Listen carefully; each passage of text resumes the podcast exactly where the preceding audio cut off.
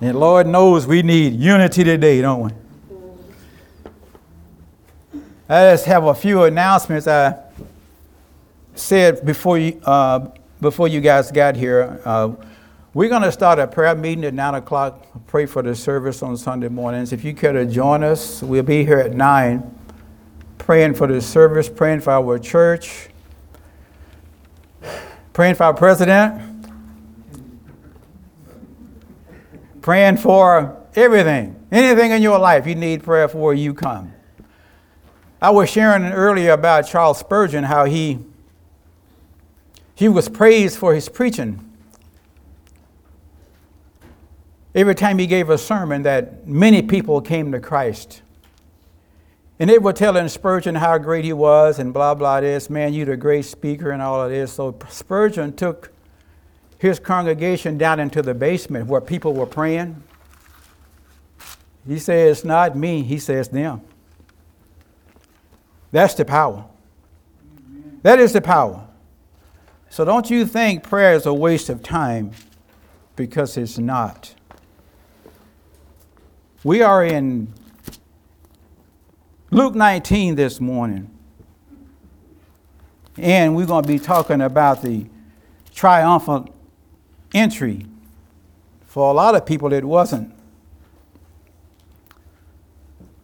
Riding in on a donkey, and what kind of Matthew's Gospels they said, Who is this?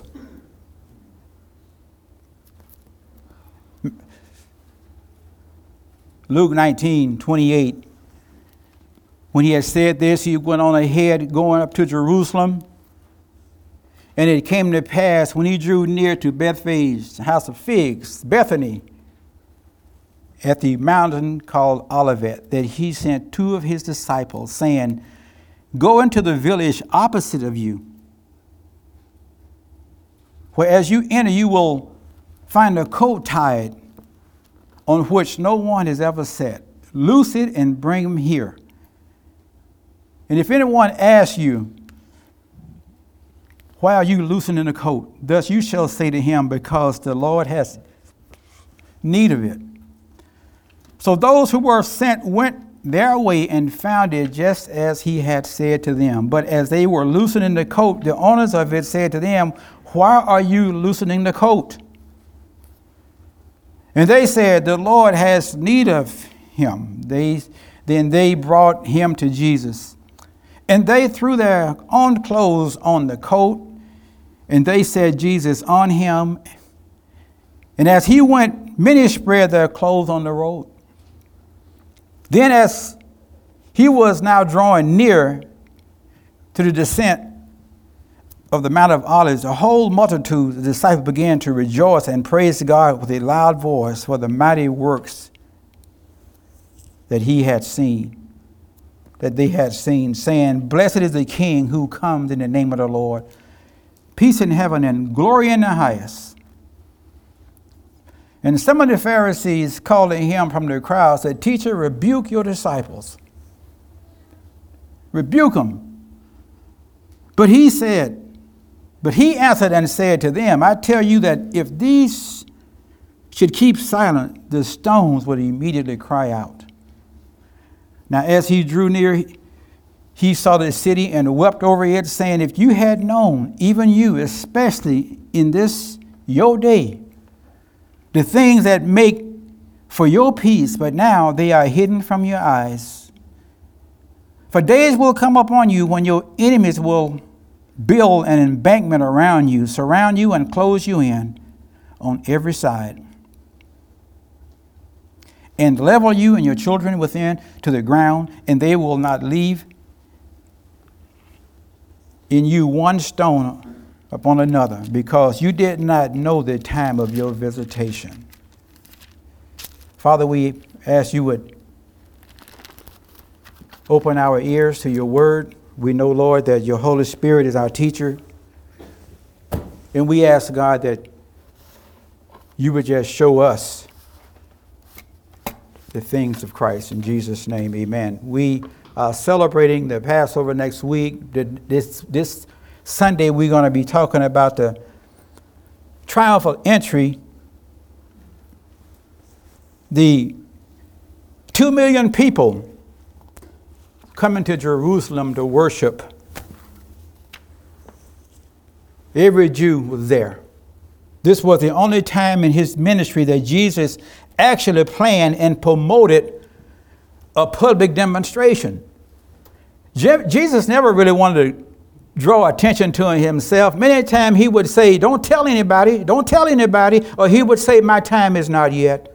My time is not yet. See, Jesus is always on a perfect time schedule, not on yours and not on mine. He came with a perfect time schedule and he will come back on his perfect time schedule.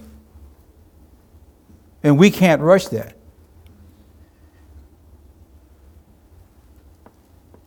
All the times Jesus wanted to caution people not to tell anybody, but this time, why did Jesus plan this demonstration?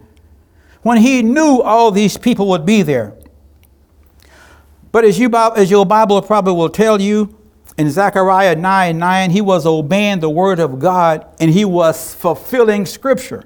He was fulfilling prophecy from the time that Jesus was born to the time that he died until the time he comes back. He will always be fulfilling prophecy. He had a reason for doing things. Zechariah 9 9, rejoice greatly, O daughter of Zion. Shout, daughter of Jerusalem, behold your king coming to you. He is just and having salvation, lowly and riding on a donkey, a colt, a foal of a donkey. This prophecy was fulfilled by Jesus when he rode in in Jerusalem called Palm Sunday. And it's recorded in all four Gospels.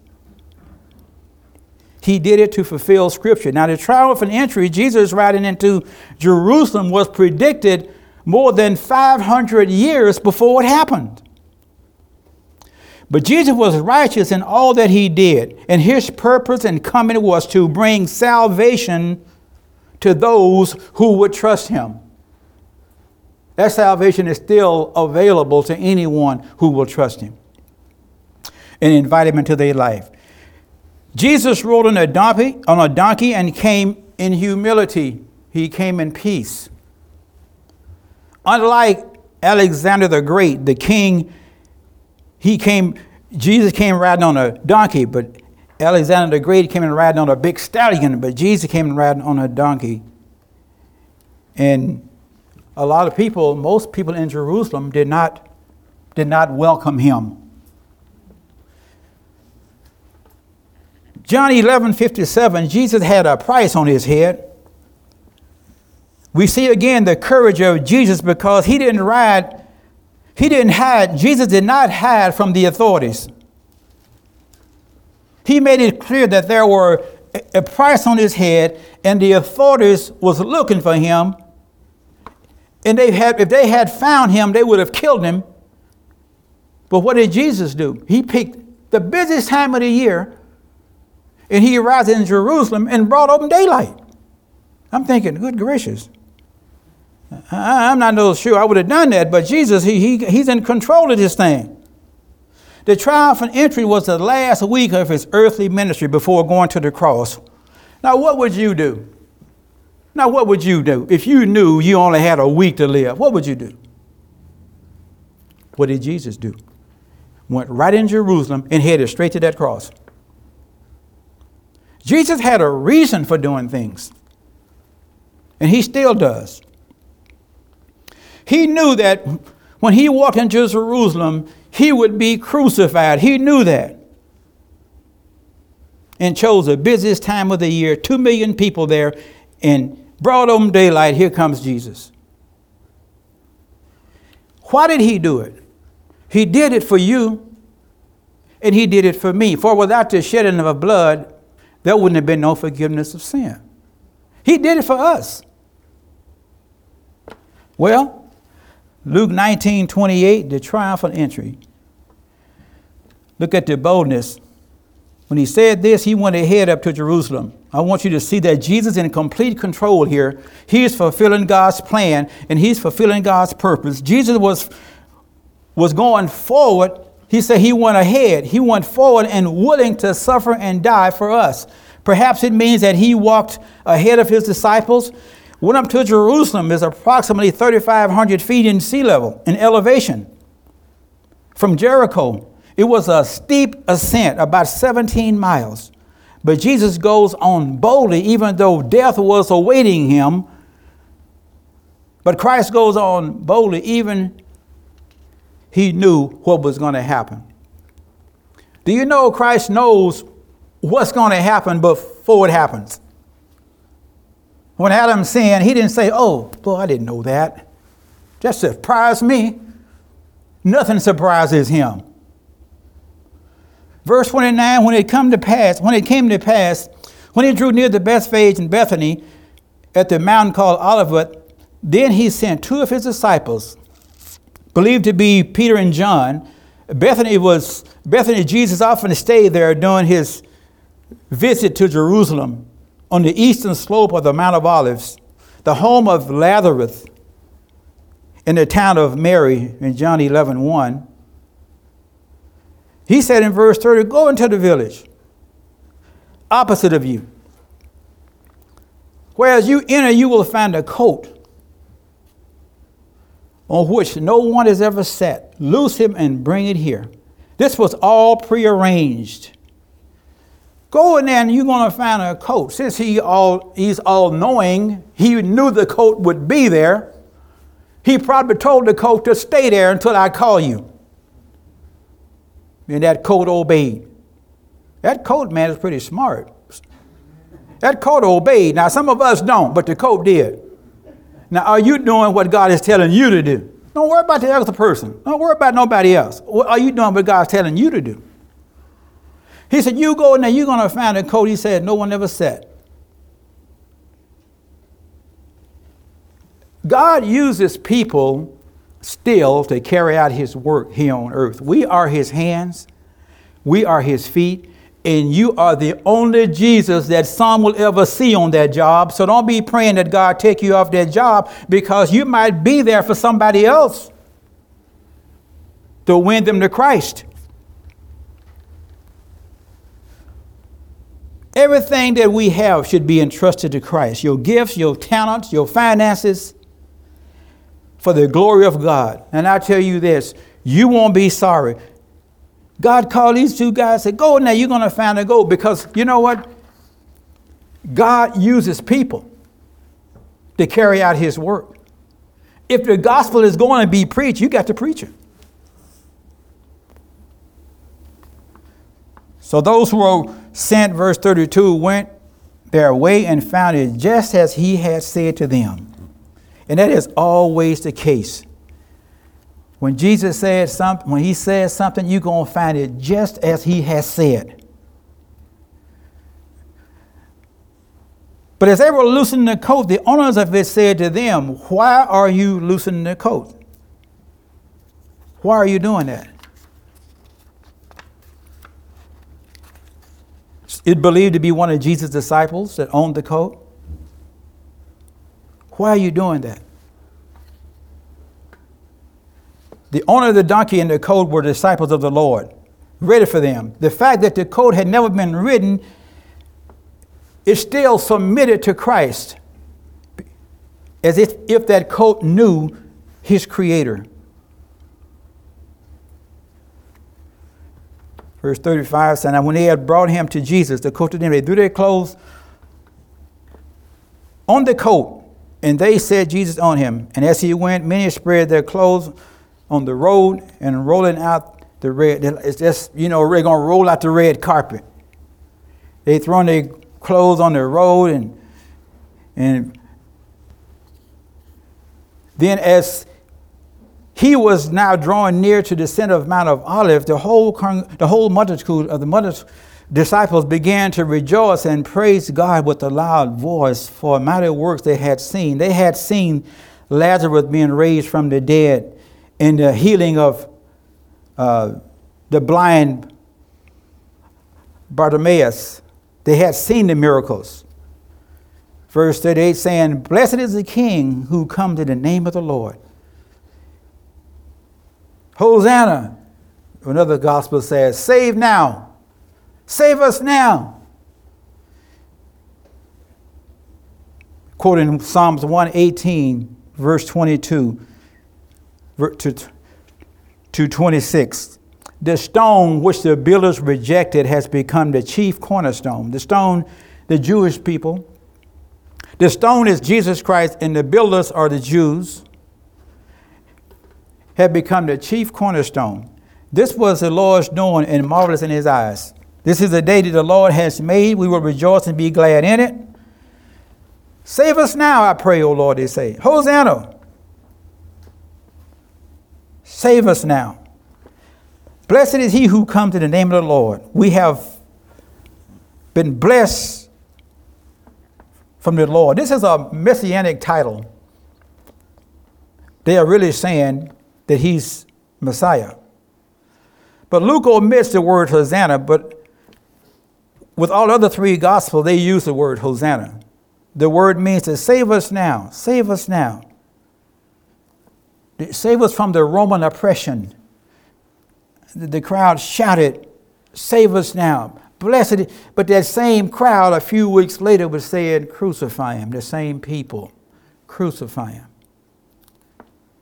Verse 39 And some of the Pharisees called to the crowd, said, Teacher, rebuke your disciples. Rebuke them. But he answered and said to them, I tell you that if they should keep silent, the stone would immediately cry out. I kind of wish this they had kept silent so the stones could cry out. I would have liked to have seen that. That is the same thing the enemy is telling us today. He's saying, keep silent. That's what he's telling the church today. Keep silent. He said, rebuke them disciples, man. Jesus said, if they were to be quiet, the stone would cry out. We all ought to be crying out to that gospel right now, man. That is why we here. We're not just here twiddling our thumbs. Or we shouldn't be. But that's what the devil is telling the church. Keep silent. Satan says, tell nobody. Jesus says, tell everybody the good news of the gospel. And I'll tell you what, people need to hear some good news now. Well, moving right along, Jesus here weeps over Jerusalem, verse 41. Why would Jesus weep? Well, let's see. Verse 41 As he drew near, he saw the city, and he wept over it. So Jesus began to weep and he began to sob as he drew near Jerusalem. Now, he ain't even in the city yet. It's like he just stops in his tracks and just looked in the hearts of the people because of their unbelief and would not accept him as, Jack, as Zechariah 9 9 had promised and prophesied. He saw the unbelief and the hardness of heart, and he knew that they would not accept him. He stops in his, in his tracks and he starts weeping. I bet he still weeps today for unbelief. He's never honored unbelief, never, ever. He's always honored faith. How was your faith this morning? Peter's saying he want to sift you as sweet, but I pray that your faith don't fail. And I'm praying that your faith don't fail. Don't put your faith in man, put your faith in the Lord. He's beginning to sob because he saw the unbelief, the hardness of heart, and he knew that the consequences of that, that the whole city was going to be destroyed. Jesus knew the price that they were going to pay for rejecting their Messiah. He is holding the Jews accountable. I believe that Jesus even weeps today when anyone rejects Jesus. There's a lot of people reject Jesus. Jesus has caused a lot of problems over the years. I talk to folks all the time say, Oh, I believe in God, but you mention the name of Jesus. Oh, my goodness. Well, you can't have one without having the other. I believe that Jesus still weeps today over unbelief. Jesus knew the consequences of their unbelief. And he said in verse 42, saying, If you had only known, even you, talking to the Jewish people, even y'all, if you had only known, even you, especially in this your day, he said, This is your day. The things that made for your peace, but now they are hidden from your eyes. He's quoting Zechariah 9 9 again. He's saying that they were spiritually blind.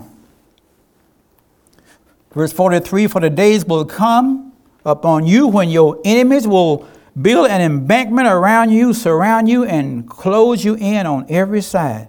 And that happened. This is, a, this is precisely the method used by Titus when he sieged Jerusalem in AD 70. He'd surrounded the city, cutting off all food supply, cutting off all the water, and thousands of people perished. That's how the enemy would take a city. They would drill a trench around the city. They would cut off all food supply, where no food would be brought in and no water would be brought in. And they will just wait.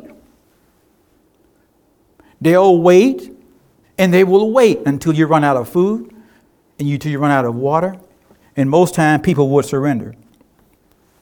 The Romans built an embankment, a barricade of stone, making it impossible they couldn't escape. So they would starve their inhabitants from the inside. He said, They're going to level you, your children within you, to the ground, and they will not leave you in you one stone upon another because you did not know the time of your visitation. They missed it. The Messiah came in there, brought on daylight, fulfilling scripture, and they missed it. That's why Jesus wept. He looked into the nation Israel's heart. He said they wasted their opportunity. They were ignorant of the time of his visitation. He visited them he looked within, he saw spiritual ignorance, he saw blindness and the hardness of heart. They should have known who he was, for God had given them his word and had sent prophets. And if anyone should have known who he was, it should have been Israel. This is why I hate religion. I hate it. I'm going to tell you the truth. I hate religion because religion has damned a lot of people. I'm not religious, I'm a Christian. I'm born again believer, not a religious person. I don't like religion because religion blinds people. It blinds people of the truth. These Jewish folks and a lot of people are so sincere. They're religious and blind. A lot of people are so sincere, but they are sincerely wrong. And there will be a lot of religious people, there will be a lot of sincere people in hell.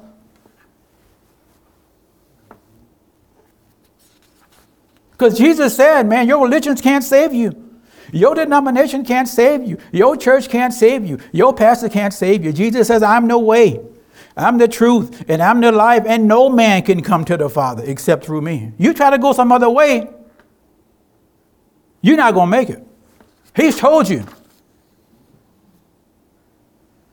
I'm not a religious person. Religion can't save you. Christianity is a relationship with Christ. Religion focuses on the, exter- the external, and it will deaden you. It will deaden you to spiritual perception. It will deaden you. The Bible said there's a way, Proverbs 14 12, there's a way that seems right to a man, but the end of the way is the way of death. There's a lot of ways out there that seemed right. It didn't say it was right, but it seems right. Because Satan is a perfect imitator and a perfect counterfeiter. That's why the Bible said we ought to test all things to hold fast what is good we ought to test the spirits and to see if there be of Christ because there are many false prophets have gone out into the world. So unless you know the scripture, man, you can be deceived. Jesus looked ahead, he wept, he saw the terrible judgment that would be coming on the nation, the city, and the temple. In AD 70, the Romans would come and, after a siege of 144, day, 144 days, would kill 600,000 Jews, taking thousands captive, destroying the temple and the city. Why did all this happen? Because the people did not know that God had visited them and brought them salvation. He came unto his own, and his own received him not. He came to bring peace, but the people rejected him. They wasted their opportunity. Everyone, everyone will have an opportunity to receive Christ. Everyone. They wasted their opportunity. The problem is, and the question is, will you waste yours? Don't waste your opportunity because it might be the last opportunity that you have.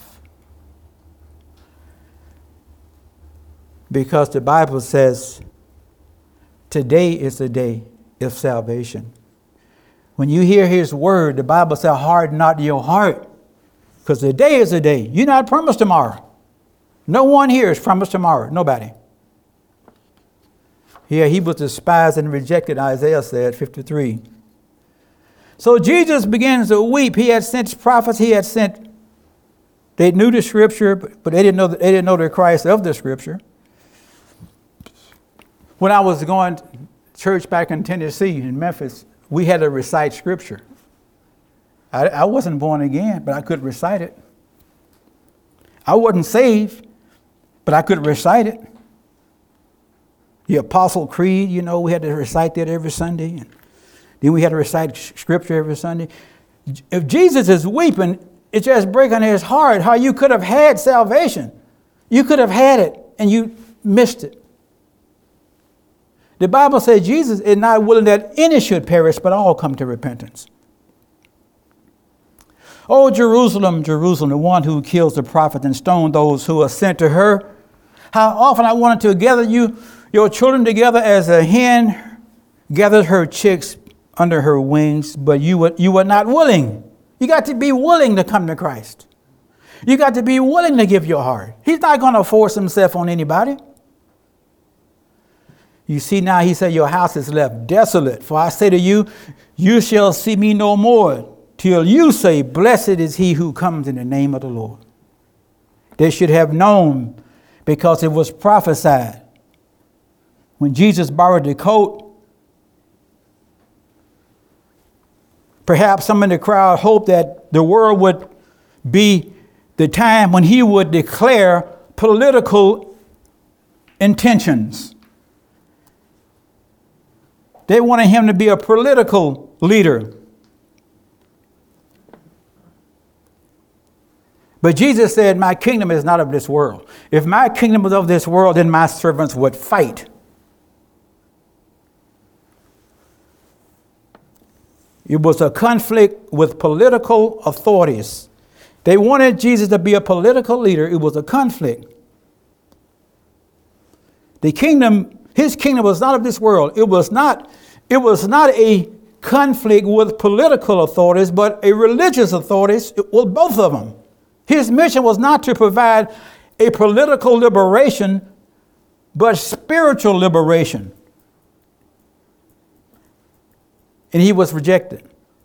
The Son of Man came to seek and save that which was lost. The apostles also believed the earthly form of religion. they thought that Jesus would, would establish an earthly form of political power. They were so involved in that Acts, Acts chapter 1 saying, Being assembled together with them, he commanded them not to depart from Jerusalem, but to wait for the promise of the Father, which he said, You have heard from me. For John baptized you with water, but you shall be baptized with the Holy Spirit not many days from now. Therefore, when they heard, when they had come together, they asked him, saying, Lord, Will you at this time restore Israel?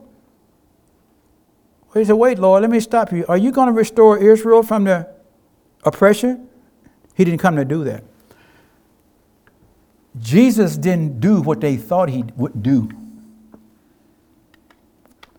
And they rejected him. I kind of found it kind of interesting in my life that Jesus don't do what I think he's going to do many times. It doesn't mean that he's not in control. Life has a way of throwing curveballs. I have, I have things pretty much figured out. I have a plan pretty much most of the time, but sometimes things come in my life that is t- totally unexpected. The Lord said, Now you going to trust me now? Really? Blind to the truth, Israel's rejection. Paul said in Romans 9, I tell you the truth in Christ, I'm not lying, my conscience also bear me witness in the Holy Ghost that I have great sorrow and continual grief in my heart. For I could wish that myself were accursed for Christ, for my brethren, my countrymen, according to the flesh, who are Israelites, to whom pertain the adoption, the glory, and the covenants, the giving of the law, the service of God, and the promises Paul said in Romans 10, he said, Brethren, my heart desire and prayer to God for Israel that they may be saved. A lot of people thought they were from Israel, they were saved. Not all of them. Some were, some wasn't. Even today, some are, some not. I've still I've talked to Jewish people myself. Some believe in Messiah, some don't. Hey, Paul said they have a zeal of God, zeal for God, but not according to knowledge. For they are ignorant of God's righteousness, Paul said, and seeking to establish their own righteousness, have not, submit, have not submitted to the righteousness of God. For Christ is the end of the law for righteousness to everyone who believes.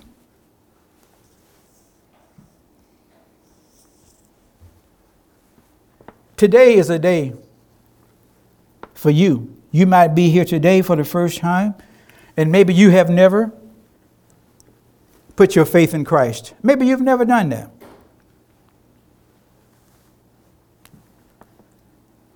Now's your day. Don't be like Israel, miss his day of visitation. They missed it. It's like the man in Luke 12. He said, You know, I, I'll just build, I'll just build me bigger barns, man, and I'll just store up my crops and my goods. And he said, I'll just live, I'll just eat, drink, and I'll just be merry.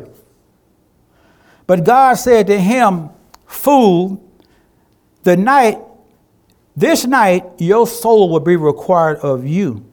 Then who will those things be which you have provided? The guy had so much stuff, God had blessed him so bad, he, he didn't realize the blessing was coming from God.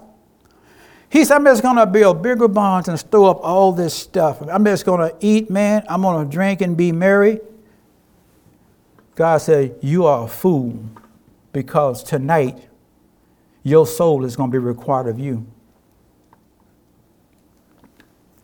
You never know. You just never know. The rich young ruler missed it. He missed it. He missed it. Good teacher, what can I do to inherit, inherit eternal life? Honor your father and your mother, love your neighbor, and all that Jesus told him. He said, Oh man, I've done all these things from my youth. I've done all that stuff. I don't believe he did. I think he's lying. But anyway, he said, There's one thing you like.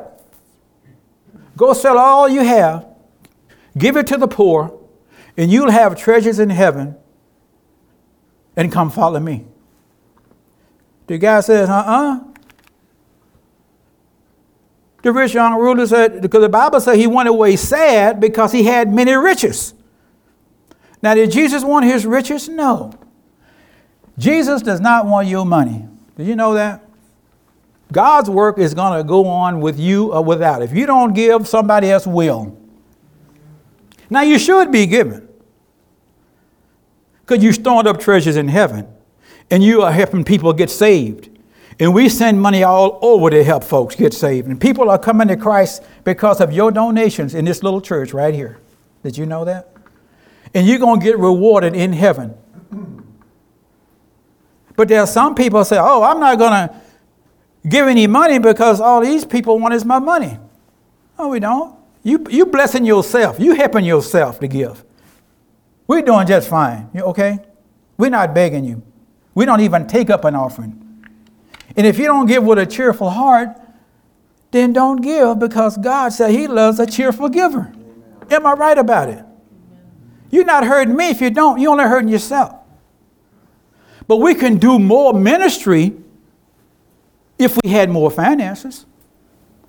You just had those people last week down there, uh, that tornado killed all them people down there, lost all their house.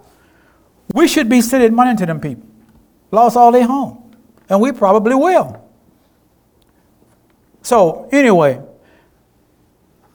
don't let possessions stand in the way of you in Christ.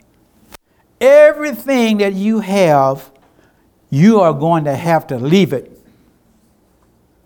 You're not going to take anything with you.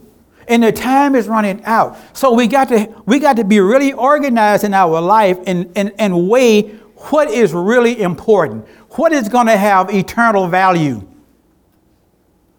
What is going to have eternal? Are you storing up treasures in heaven or are you storing up treasures on earth? That is the focus. The, the people that love Jesus Christ and have surrendered their life to Him have also surrendered their finances to Him too. You know that? People that love Jesus Christ will do anything the Lord say. The Bible says you are not your own, you have been bought with a price. You're not your own. So we can't tell don't be like me. I try to tell God what to do. I'm glad he don't listen.